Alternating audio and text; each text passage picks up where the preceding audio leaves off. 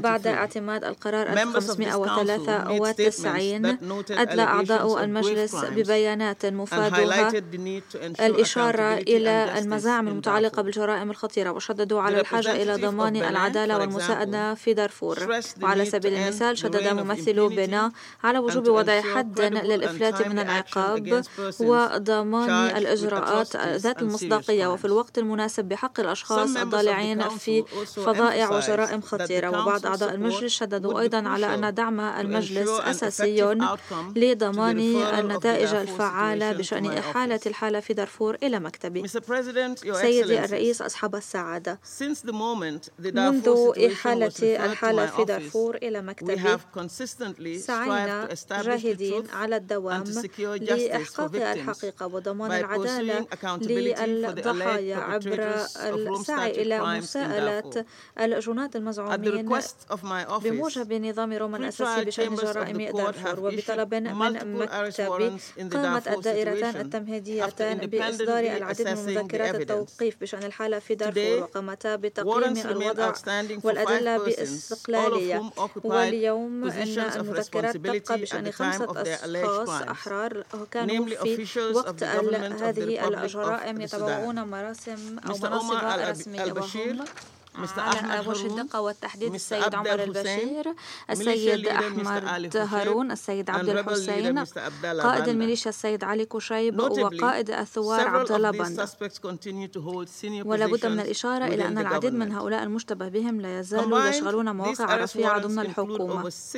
وإذا ما جمعنا مذكرات التوقيف هذه فهي تتضمن 60 حالة جرائم حرب وأكثر من 50 حالة جرائم ضد الإنسانية تتضمن الجرائم المزعومة الإبادة القتل الاغتصاب النقل القسري والتعذيب وهي جرائم شغلت بال هذا المجلس عن حق مما أدى إلى إحالة الحالة في الدارفور إلى مكتبي. ولكن الجنات ومرتكبي هذه الجرائم لا يزالون أحرارا طالقين في حين أن الضحايا والمجتمعات المتأثرة لا يزالون ينتظرون العدل.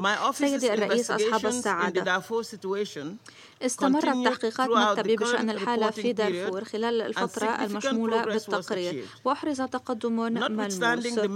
وبالرغم من التحديات العديدة التي نواجهها لا يزال فريق المفتشين ملتزما بمهمته ويواصل تحديد الملابسات والخيوط ومقابلة الشهود الجدد في كل شهر.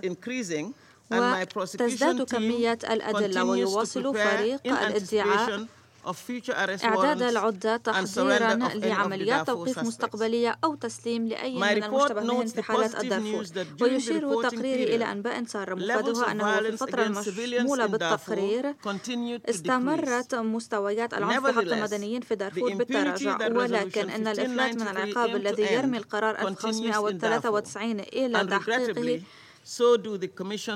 مستمر ومع الأسف يستمر أيضا ارتكاب الجرائم الخطيرة. هذه الجرائم المستمرة تشتمل على اعتداءات على موظفي العملية المختلطة للأمم المتحدة والاتحاد الأفريقي في دارفور وفي القرار 2429 في الثالث عشر من تموز يوليو في وقت سابق من هذا العام أدان المجلس الإفلات المستمر من العقاب بالنسبة لمن يعتدون على حفاظة السلام وأهاب بحكومة السودان أن تبذل قصارى جهدها لصوت توقي المرتكبين أمام القضاء. وبعد أكثر من 11 عاما على الجرائم المزعومة للسيد باندا بحق حفظة السلام الإفريقيين.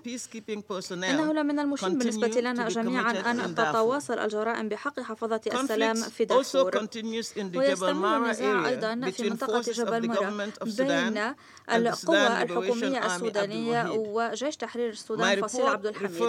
ويشير تقريري إلى معلومات مستمدة من اليوناميد أي البعثة المختلطة بشأن تدمير القرى والقتل والإصابات والتشريد في صفوف المدنيين. ولا زلت أشعر ببالغ القلق حيال التقارير التي تفيد بالعنف الجنسي والجنساني بحق النساء والفتيات في دارفور. في القرار 2429 أعرب هذا المجلس عن القلق حيال عدم تمكن اليوناميد من الوصول إلى المناطق التي انسحبت منها. أناشد حكومة السودان الاستجابة إلى طلب المجلس للسماح بالبعثة المختلطة بالوصول بلا عوائق إلى دارفور. لا سيما على ضوء الدور الأساسي للبعثة في رصد العنف ضد المدنيين ضد دارفور والإبلاغ عنه. سوف يواصل فريق المحللين تقييم المزاعم بشأن الجرائم الحالية في دارفور. وهم لا يقومون بذلك لغرض الرصد والإبلاغ عن ما يجده الآخرون كما يقول البعض بل يقومون بذلك لضمان أن يكون مكتبي على بينة من المزاعم بشأن الجرائم الخطرة المستمرة والمرتكبة في دارفور. ومن أجل إدخال هذه المعلومات في التقييم الراهن للحالة التي عرضت علينا. وكذلك للمضي بالتحقيقات المستقلة وسوف نواصل استخدام التقارير من الكيانات الموثوقة والمصادر ذات المصداقية العاملة في دارفور. وأود أن أشدد أنه في انتهاك مباشر للقرار 1593 تواصل حكومة السودان سياستها القائمة على المعاداة وعدم التعاون. الأمر الذي في الواقع يعرقل قدرة مكتبي على إجراء التحقيقات الميدانية في دارفور. ندعو المجلس مرة بعد إلى حث حكومة السودان على التعاون مع مكتبي عملا بالقرار الصادر عنه هو. سيدي الرئيس أصحاب السعادة أنتقل الآن إلى مسألة التعاون بصورة أوسع. مع الأسف وكما أشرت في تقريري الأخير يواصل مكتبي مواجهة العديد من العراقيل فيما يخص هذه المسألة. وفيما يتصل بتوقيف المشتبه بهم في دارفور وتسليمهم لعل المجلس يتذكر المنازعة المعروضة على الدائرة الاستئنافية بشأن عدم تمكن الأردن من توقيف وتسليم السيد البشير إلى المحكمة عند زيارته للأردن في التاسع والعشرين من أذار مارس 2017 وخلصت الدائرة التمهيدية الثانية إلى الأردن. تخلف عن الامتثال عن التزاماته بموجب النظام الأساسي وقرر إحالة الأردن إلى جمعية الدول الأطراف وإلى هذا المجلس. وكما يدرك هذا المجلس استأنف الأردن هذا القرار مما أدى إلى منازعة مطولة خلال الفترة المشمولة بالتقرير. تضمنت هذه المنازعة القضائية الكثير من التقارير المكتوبة وأيضا أفضت إلى خمسة أيام من جلسات الاستماع أمام الدائرة الاستئنافية في المحكمة من العاشر إلى الرابع عشر من سبتمبر أيلول من هذا العام. ركزت المسائل على ما يلي حصانة رئيس الدولة القرار 1593 المواد في نظام روما الأساسي المتصلة بالتعاون والمشاورات مع المحكمة ورفع الحصانة وخلال هذه العملية تم التقدم بالعديد من الإعلانات القضائية بما في ذلك من قبل الأردن والاتحاد الإفريقي وجامعة الدول العربية وأساتذة القانون الدولي وبطبيعة الأمر مكتب المدعي العام. انتهت هذه العملية القانونية المسحبة والشاملة ونحن ننتظر القرار النهائي لدائرة الاستئناف. سيدي الرئيس خلال الفترة المشمولة بالتقرير واصل السيد البشير السفر دوليا بما في ذلك إلى جيبوتي وأوغندا في تموز يوليو.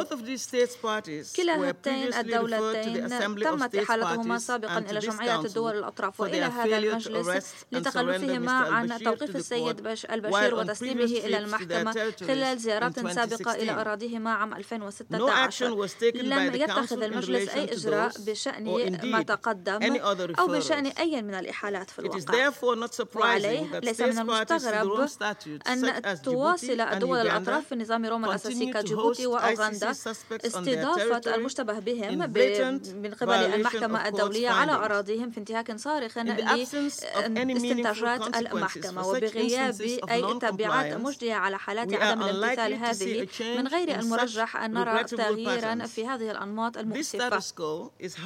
والوضع الراهن هذا غير مؤات للمضي قدما بالعدل في دارفور مرة بعد يدعو مكتب هذا المجلس إلى اتخاذ إجراءات قوية من أجل الحاق الأثر بالإحالات الخاصة بحالات عدم الامتثال. وأحاط مكتبي علما بإعلان الممثل السامي للاتحاد الأوروبي في التاسع من تموز يوليو والذي ناشد فيه كل الدول الأعضاء في الأمم المتحدة إلى احترام قرارات هذا المجلس وتطبيقها ولا سيما قرار 1593 وأعرب عن الامتنان للدعم المبدئي لأعضاء هذا المجلس والمنظمات الدولية والإقليمية. وفي الواقع كل الدول التي التي دعمت عمل مكتبي فيما خص الحالة في دارفور وفي هذا الصدد.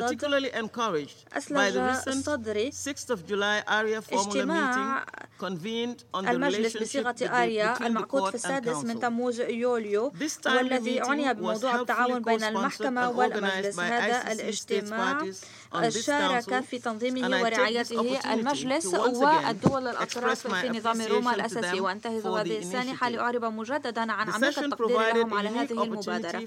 شكل هذا الاجتماع فرصة فريدة لرئيس جمعية الدول الأطراف وأعضاء المجلس وممثلي الدول والمجتمع المدني ومكتب المدعي العام وجهات أخرى لتبادل الآراء بشأن كيفية مواصلة تعزيز التنسيق والتآثر بين كل من المجلس والمحكمة.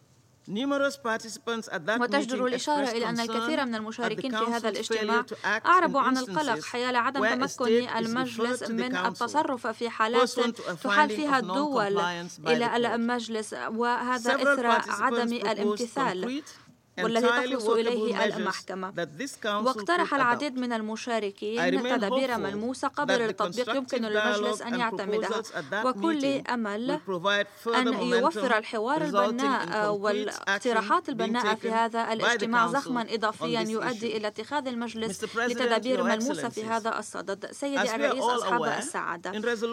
كما ندرك جميعا قرر المجلس في القرار 1593 أن حكومة السودان وكل الأطراف الأخرى في النزاع الدائر في دارفور. يجب أن تتعاون على أتم وجه مع المحكمة ومكتبي وأن توفر لهما أي مساعدة تلزم. ولكن حكومة السودان تواصل ازدراء طلب المجلس بشأن هذا التعاون. ولمناسبة التقرير الأخير أمام هذا المجلس كررت عرضي إلى حكومة السودان بالمشاركة في حوار بشأن الحالة في دارفور. بما في ذلك فيما يتصل بمسألة تسليم المشتبه بهم في دارفور إلى المحكمة. وأشير أيضا إلى أن هذا المجلس في القرار 2429 أهاب بحكومة السودان تعزيز جهودها الآيلة إلى وضع حد للإفلات من العقاب وتوسيعها ولكن وبالرغم من عرضي وبالرغم قول مندوب السودان سابقا أمام هذا المجلس أن مكافحة الإفلات من العقاب من الأولويات القصوى إلا أن حكومة السودان لم تتعاون مع مكتبه. وأشير كذلك الأمر إلى أنه خلال الإجراءات بمبادرة من الأردن أن دائرة الاستئناف دعت السودان والسيد البشير إلى تقديم ملفات بشأن المسائل التي أشار إليها الاستئناف ولكنهم قرروا عدم التعاون مع المحكمة يحتم نظام روما الأساسي على مكتب التحقيق في كل الحالات على قدم المساواة عندما تتضمن جرائم وفي حال كانت حكومة السودان تتضمن مثل هذه الأدلة التي تبرئ أم تدين أدعوه إلى أدعوها بالأحرى إلى تشاطرها مع مكتبه.